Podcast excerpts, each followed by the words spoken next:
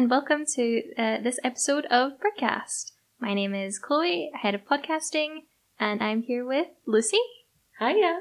We're here to talk about the newest edition of the Braw magazine. If you'd like to talk a little bit more about it. It's very exciting. So we brought out a first issue in, oh god, maybe that was in May last year we did, which was very much a labour of love, which was our first digital mag. So unlike Brig that you can hold it in your hands, we have like the same idea of like a paged magazine, but it's uh, online.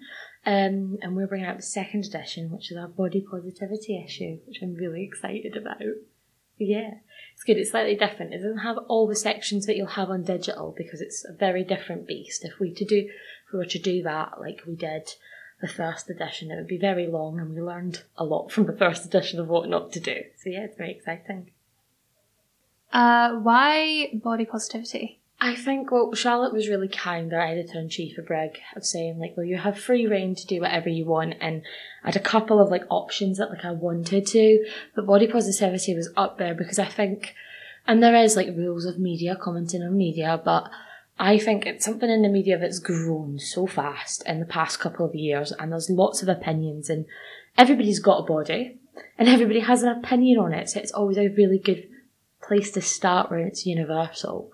And I think we have so many creative people in Brig, especially behind the scenes and the people you don't see in the bylines, like Spirit, for example, or one of our incredible photographers. And I sat down with them before I even like spoke to Charlotte and we brainstormed what would look great visually. Because even if you're not into reading, I think photos carry such a massive weight and they're half of the story to begin with. And that's the thing that translated the most for us, so that's where we kind of started with it. So you started with the photos. Where did you go next? What did like? What was the first? So I think you did? Yeah, so I think it was a thing of that we always go to the writers. We were, and I gave them a couple of options. I was like, do you want a queer magazine? Do you want something to do with neurodiversities? Because that's what like Braw always stands for, like the taboo in the conversation. We're like the inclusive written word that we like to call it, and. Uh, everybody really gravitated towards body positivity. So we did what we normally do with everything, and I put out some pictures, and we talk about. Obviously, we have to talk about the celebrity aspect of these things and like what's going on in the media currently and what personal pieces we want because a lot of journalists have a lot of opinions on an opinion piece or an interview.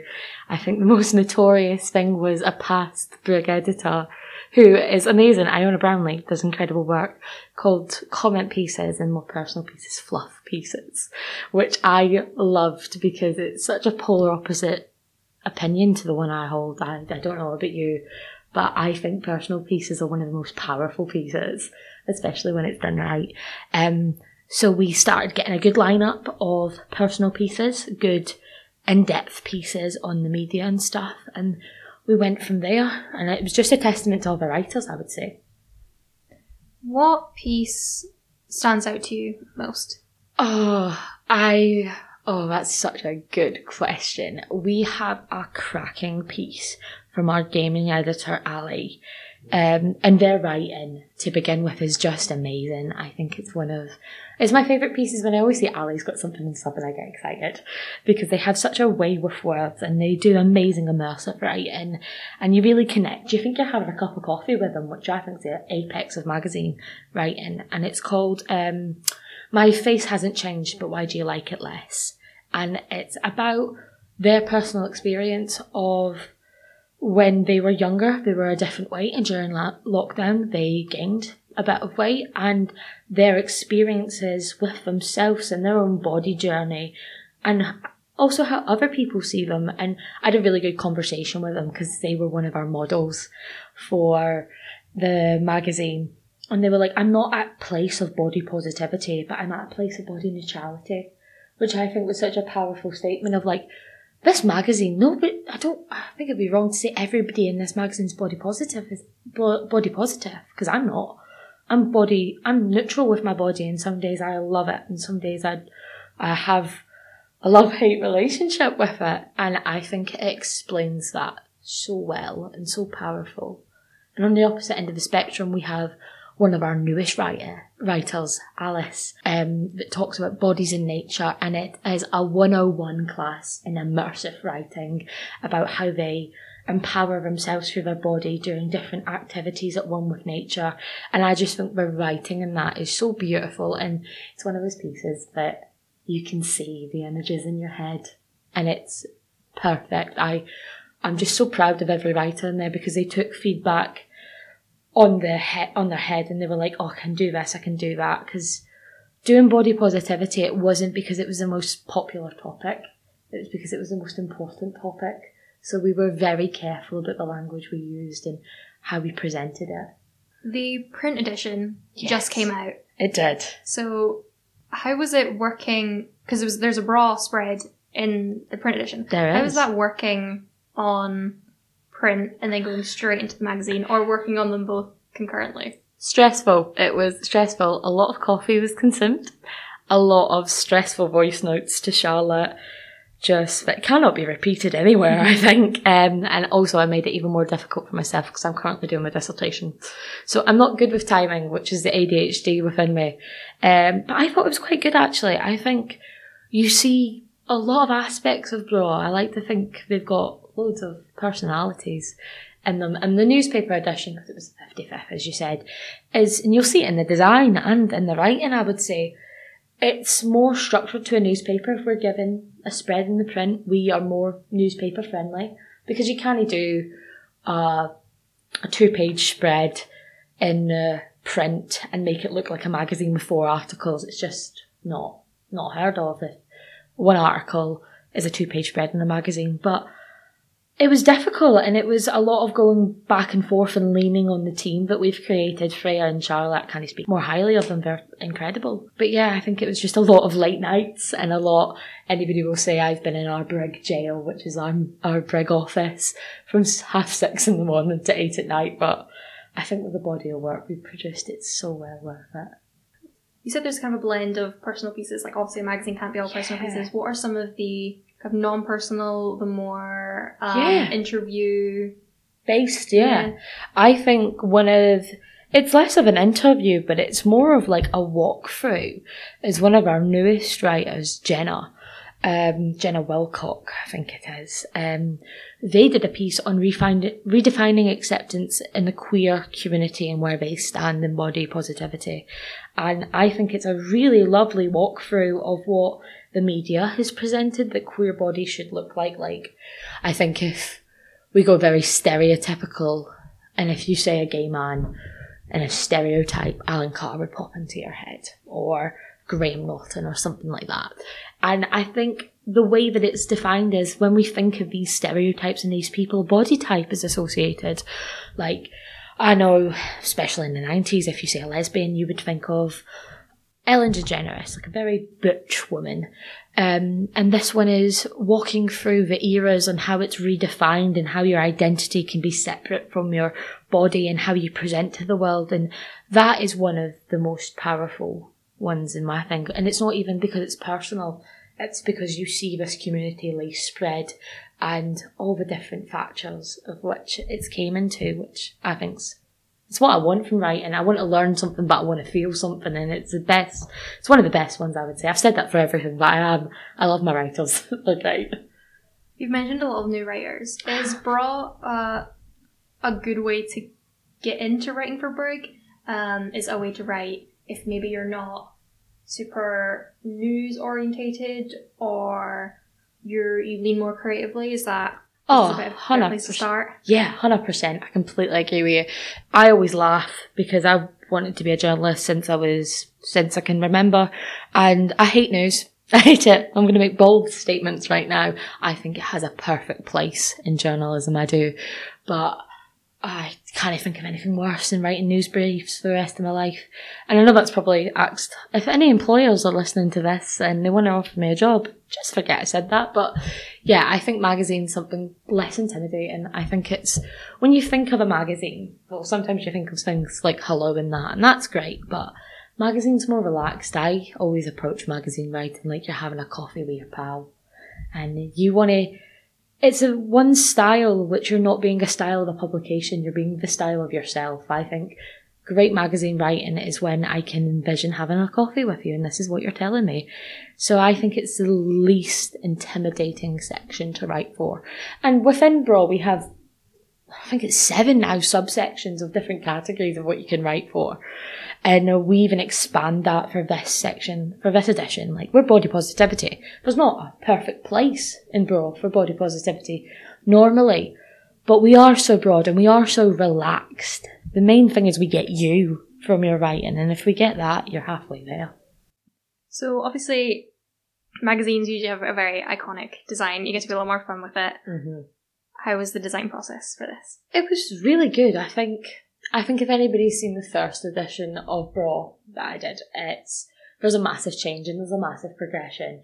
The first one is very newspaper. It was it was done when I didn't have a lot of InDesign experience. And don't get me wrong, the first edition of Braw will always have a lovely, yet traumatic place in my heart. However, this edition is more magazine. It's more something that you would pick up on Vogue or Stonewall or Diva. It's got loads of articles have a room to breathe now, as I said previously. Each article has a double page spread, which is good. So it just, I think, when especially when you're designing anything for journalism, the design should echo what the what the article says. And it's one of those things where I was looking at inspiration and stuff, and I was looking at like iconic magazines like Vogue and everything. There wasn't a lot of words, and that's so great. And as I said, pictures speak a million words. However, we are a word heavy publication. We have something to say, and by hey, we'll say it.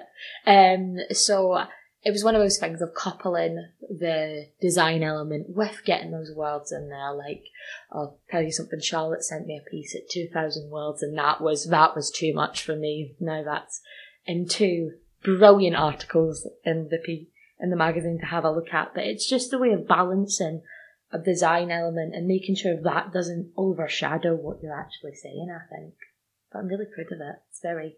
I'm going Vogue. We still have the iconic purple as broad, but I quite like it.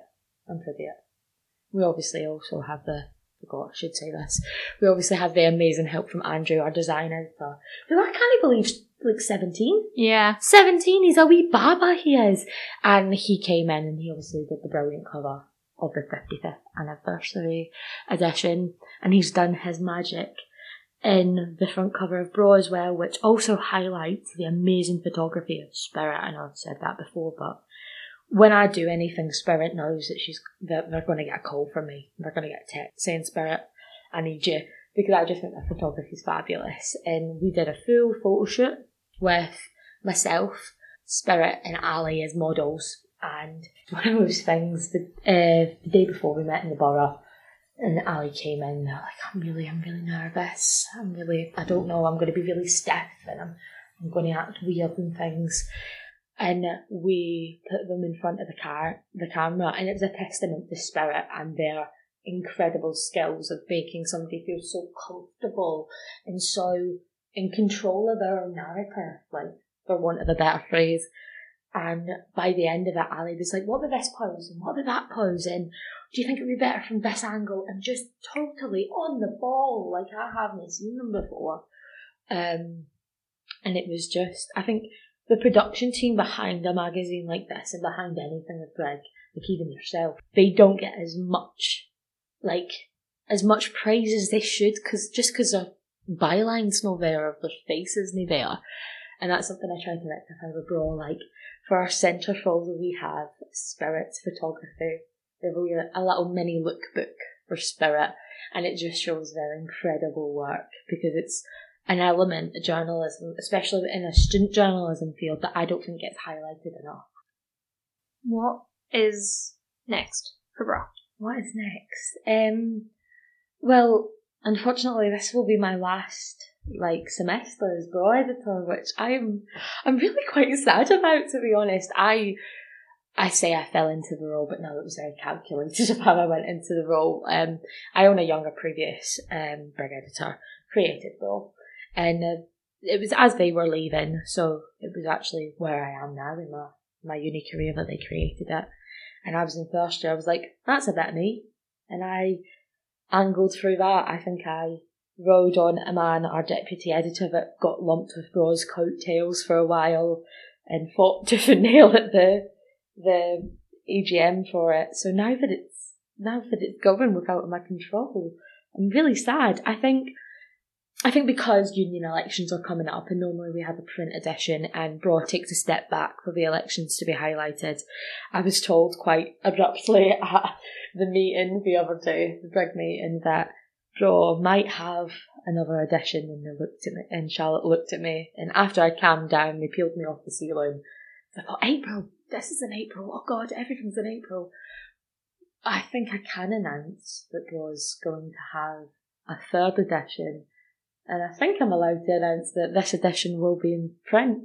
You'll be able to hold the next edition of Braw. And it will be a queer edition, again featuring the fabulous photography from Spirit. And I'm, uh, yeah, I'm going to announce that the new. Sorry, Charlotte, said it. Yeah, I think that's what's next. That's and so exciting. I know it's so exciting. exciting. It's very exciting. And whoever gets Braw next, I've got because I am a control freak by name and nature. I have got a couple of people in the pipeline that want to take it over, so I'm just so excited to see where it goes. And I'm I'm- rest assured that Braw will not die. It will live on, and I'm just I can't wait to see it. I can't wait like come back to the uni in five years' time and Braw's somewhere else and see all the amazing things it's done. When is this edition being released? This one, the current one. Yep. The current one, it's it's as we speak. I am doing really nips and tucks to it, and it'll be released to, on Saturday morning. So think by the time this goes out, it might be already released. Potentially. I think- Potentially. Yep, it could Depending be. on how fast. Listen I to edit this, read that. That's what to do. Um, but yeah, it should be out in less than 24 hours, so I need to get my arse in gear. Oh god, yeah. I, I've been informed I can swear. I'm gonna get my arse in gear. Is there anything else you'd like to say for Braw before we finish up? I, well, to be honest, this edition Braw, I'm currently writing my editor's note now, and I think if you speak to Charlotte, writing an editor's note is so difficult. It's so difficult. You want to thank everybody.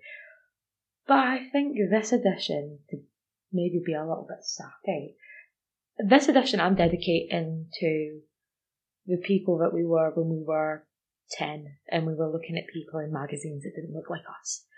And we were I grew up in the noughties, and I think so did you, like 2000s? Early 2000s. Early 2000s, like, I'm sure you're familiar with Weight Watcher diets and lemon and cayenne drinks and all that.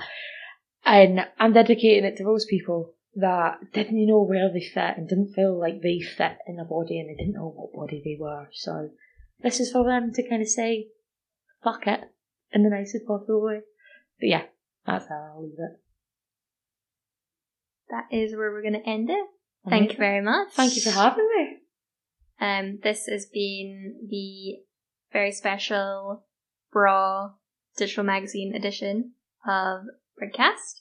Um, you'll be able to uh, listen to this episode anywhere you listen to podcasts and also follow us on our social media at Brig Newspaper and check the Braw digital magazine when it comes out.